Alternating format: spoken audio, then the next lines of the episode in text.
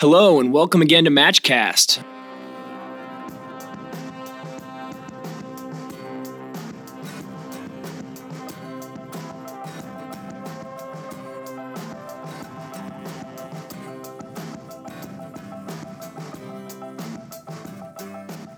Today on the podcast, we have Jon Loomer, who is the author, entrepreneur, operator of jonloomer.com, a fantastic resource for Facebook ad operations, strategy, insight, uh, as well as just a very good daily read on the life of an entrepreneur. Jon, welcome to the podcast. Really happy to be here. Awesome, man. So, starting off today, could you tell us a little bit about yourself and your journey into becoming a Facebook marketing guru?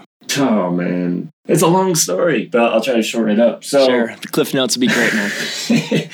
so essentially, I, I, did a lot of crap I hated for a long time. I worked in insurance for several years, and uh, in the meantime, I did some stuff I liked, which was fantasy sports, and that hooked me up eventually to getting a dream gig of all gigs, uh, overseeing fantasy games for the NBA for three seasons. And while I was there I was exposed to Facebook for the first time, and we partnered with Facebook to create an app before you could create your own apps. I was the first admin of a face, NBA Facebook group before there were pages. And so that was my initial exposure. In order to take that job, I had to move my family to New Jersey. So we did that for three years, left, and it ended up being bad timing to leave any job. I ended up getting laid off twice in two and a half years. But getting laid off was the greatest thing that ever happened to me because then I was kind of forced to start something. And I didn't know, I didn't want to move the family again. I didn't want it. I, I was really spoiled with uh, that NBA job and worked at a really good American Cancer Society job after that. I, I didn't want something I wasn't passionate about. I just started my website and started writing. Didn't know what would become of it, didn't know how to start a business or anything and started promoting it, you know, with Facebook ads. And, you know, I was, again, comfortable with Facebook dating back to 2007. So I'm nine plus years at this point. And, sure.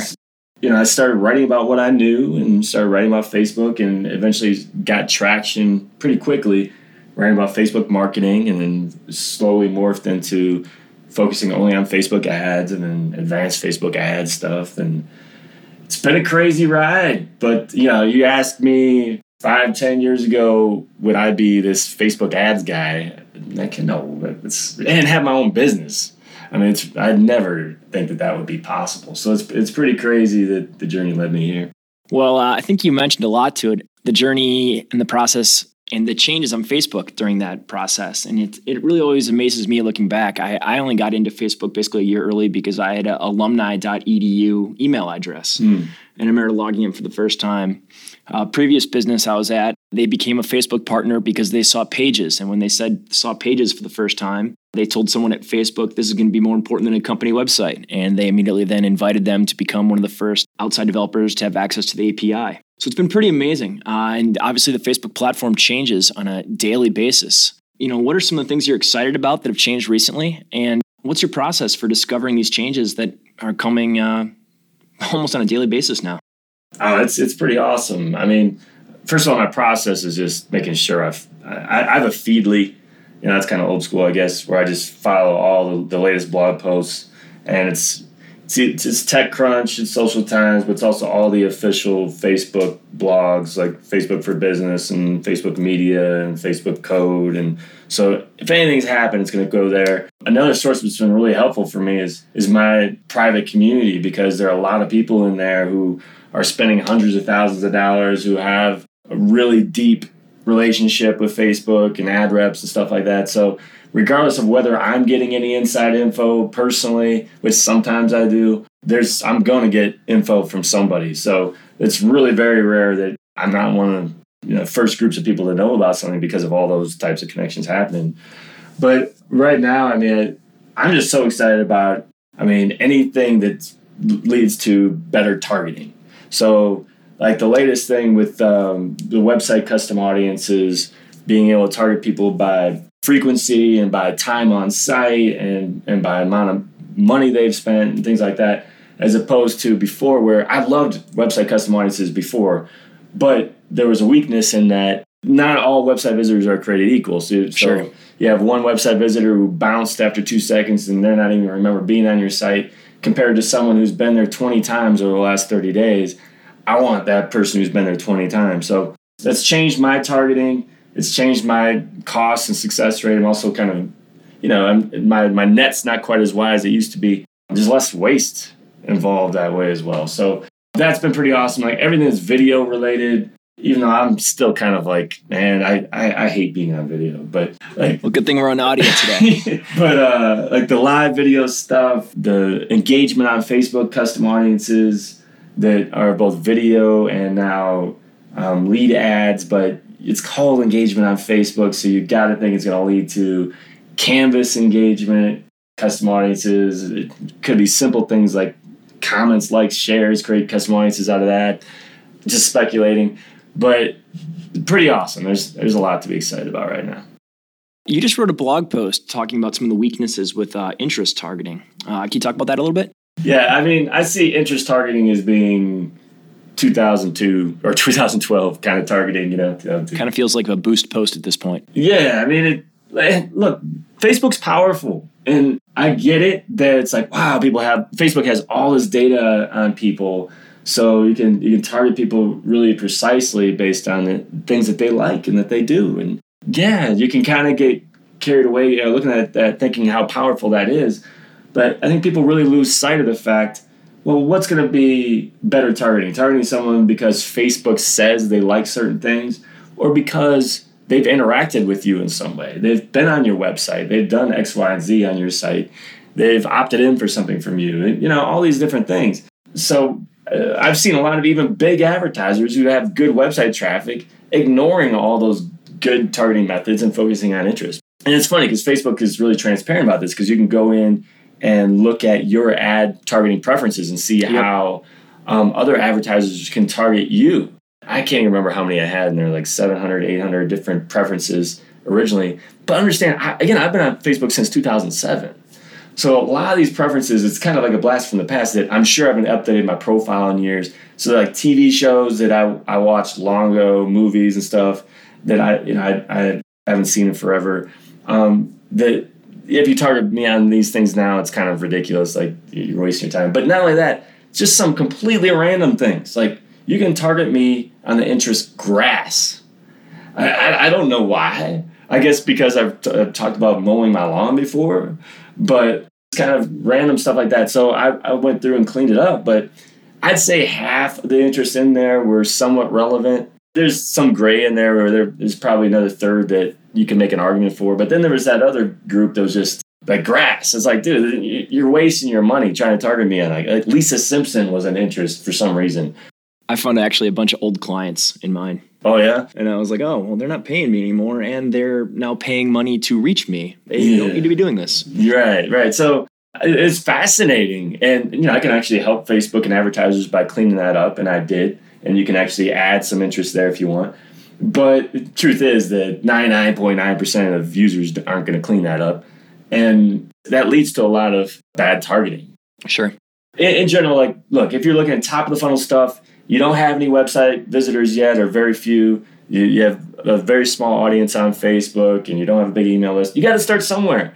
It doesn't mean selling to interest. It means, okay, we'll, we'll take this big group of some relevant, not so relevant people and send them into a funnel and like give them something to engage with. Like this article, if this article is something that they like, that separates them from everybody else, or if this video, whatever, send them into a new audience. So, okay, I'm not going to keep wasting my time with this interest, but these people have engaged with me and I, I'll focus on them going forward. Breaking that out a little bit further, how do you feel about the demographic data and how it differs a little bit from interest data? I mean, which specific demographic data are you talking about? Uh, typically, I like to look at buying behavior. Yeah, so basically, yeah, so be- behavior data. To me, it's the same type of thing as with interest because my, in my experience at least, when I target people based on buying behavior, because this, this is essentially the stuff that is the partner categories, yeah. it's the data mining stuff. The third party Acxiom. Third, yeah, third party Acxiom, Datalogix, Epsilon that, that's sent to Facebook and kind of creeps people out more than anything. It's like, how do they know how much money I make and that I have this kind of car and this, all that stuff it sounds awesome. And again, when it came out, it was like it blew everybody's mind that you could do it. I think that in general, the results that I've seen and I've heard other people have isn't all that impressive, especially when you know you, you compare it to targeting people who, who are connected to you. And I think that the, I question sometimes the, the accuracy of that data. But uh, in particular, I've heard when people target based on salaries that they end up end up getting a lot of response that they're not expecting. Interesting. That doesn't reflect that. But you know, again, when you were talking top of the funnel and you're looking for somewhere to start, going with buying behavior is, is a good place to start. Sure. Facebook doesn't have that information on everybody because so a lot of times, like if you use uh, audience insights, you can break down all these, all these audiences, and you can see it'll usually show you that like okay, of this audience in the U.S. or whatever, it's like forty percent of the audience they have this data match for salaries or house they own or whatever. So I mean, it is kind of incomplete as well, but. Uh, like like interest, like lookalike audiences, it's a place to start. And I won't say don't use it. I just I'll just say make your goal to be not having to use that in six months or a year because you have this yeah, you're moving down the funnel. Moving down the funnel. Um, you know, one of the things that actually I have not had a lot of success with has been the uh, audience networks so far. What's been your impression? That's funny because I, I was uh, interview, I think just yesterday, and we talked about this. Sorry, if you hear my dog, my, my apologies. My dog is crazy. What's the dog's name? Rosita. Oh, hi, Rosita. Yeah, she she barks at everybody. She probably welcome to the pod. Exactly. um, it's funny because yeah, we just talked about this. I think it was yesterday, and I have personally not had great success with Audience Network, and I think it's clear why so far. Because for the most part, you know, up until recently, Audience Network has primarily been within partner mobile apps. And Trivia Crack is an example of where my ads have been, and I've even seen my ads, and it's kind of crazy when I see them. But the experience when using Trivia Crack, anyone who's played that game, is you're you know using it, using it, tap, tapping your thumbs, and all of a sudden this ad pops up unexpectedly, and you click it. So even if you're targeting well, like I didn't want to see that uh, click on that ad at this moment, and so there's a lot of accidental clicks. So what I what I have seen is I get really good cost per website click on Audience Network, but they're low quality clicks. Again, not necessarily meaning it was, it was being shown to the wrong people. Feels like a lot of accidental clicks. I think me. it's a lot of accidental, and I'm really careful though to make it clear that that's just my experience. I've seen some reports, you know, usually coming from Facebook, but that not only the click rate is good overall, but there's good conversion rate. Again, I'm not seeing that now. That does to me. None of that really matters because of the future of audience network. So, I think we know why. Again, I may have seen low quality clicks, but a big part of Facebook recently and going forward will be instant articles. And how people monetize instant articles will, will largely be with Audience Network. You can use your own ads as well, but Audience Network will be in there as, as well. And in that case, it will be a much better experience. It won't be an ad that pops up out of nowhere that you're not expecting. And I think those will work similarly to how a typical ad will work on Facebook. But not only that, but the you can monetize mobile mobile websites as well, which I don't think many are, are doing this yet.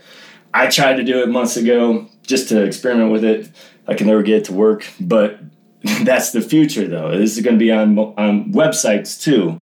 It, look, long term, I see Audience Network being Facebook's strategy. It's going to be their big ad network to the point where potentially, I don't be careful of this, but potentially it could dwarf the advertising revenue they get from Facebook itself.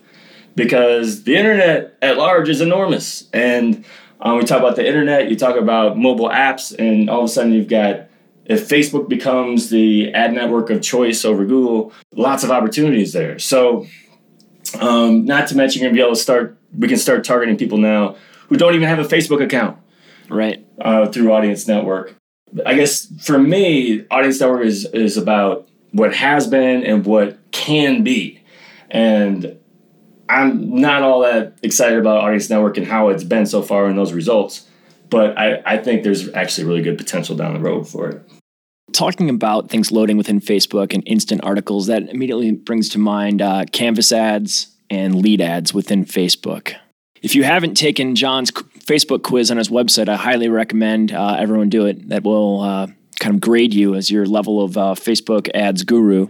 You talk a lot about lead ads in that quiz. Uh, so I'm going to go ahead and assume that you're a big fan. Yeah, yeah. So, and, and lead ads is one of those things as well that I think that other advertisers have seen mixed results on.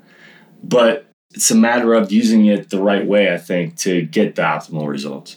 So anyone not familiar with lead ads and Canvas and instant articles, they all work in very similar ways in that the goal is to improve the user experience. So one of the problems has been you click on a, a link ad and it drives to a landing page and it takes on average eight seconds to load. People abandon it, abandon it. Um, not to mention that landing page or that blog post may not be mobile responsive. There might just there are lots of issues that can happen. It might be on a 2G network at the time. Absolutely, absolutely. So now what Facebook is doing is marketers are are quick to like cry foul on this stuff because they think Facebook's only thinking of their own interests. You're keeping people on Facebook, not sending people to my website, and brands are fighting this, or some brands fight it. But the reality is it's a better user experience to keep and people you can't on fight Facebook. the beast. You got to go with it. But when you sit down and you think of it as a user, and if you've used Canvas, you know, clicked on a Canvas ad, if you've clicked on an instant article, you've clicked on a lead ad as opposed to going to a landing page, it is incredibly. It almost feels magical. Yeah, it's magical. The difference between that and clicking on a link ad, it's not even close. I mean, as a user, you don't want to click on the link ad that takes forever to load, and it's the instant article is amazing. So, and so anyway, lead ads, it makes it almost too easy. And actually, to a point, it can be too easy to collect a lead because what happens is instead of going to a landing page, it flips over a form immediately within Facebook. It's now on both mobile and desktop.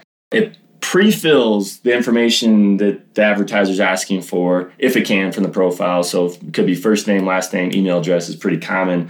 Pull from the profile. They can change it if they want, but otherwise, that's it. They just hit, you know, submit and boom, you're added to that the list. But yeah, it could be just email address, just one thing. I mean, it really couldn't be any easier than that.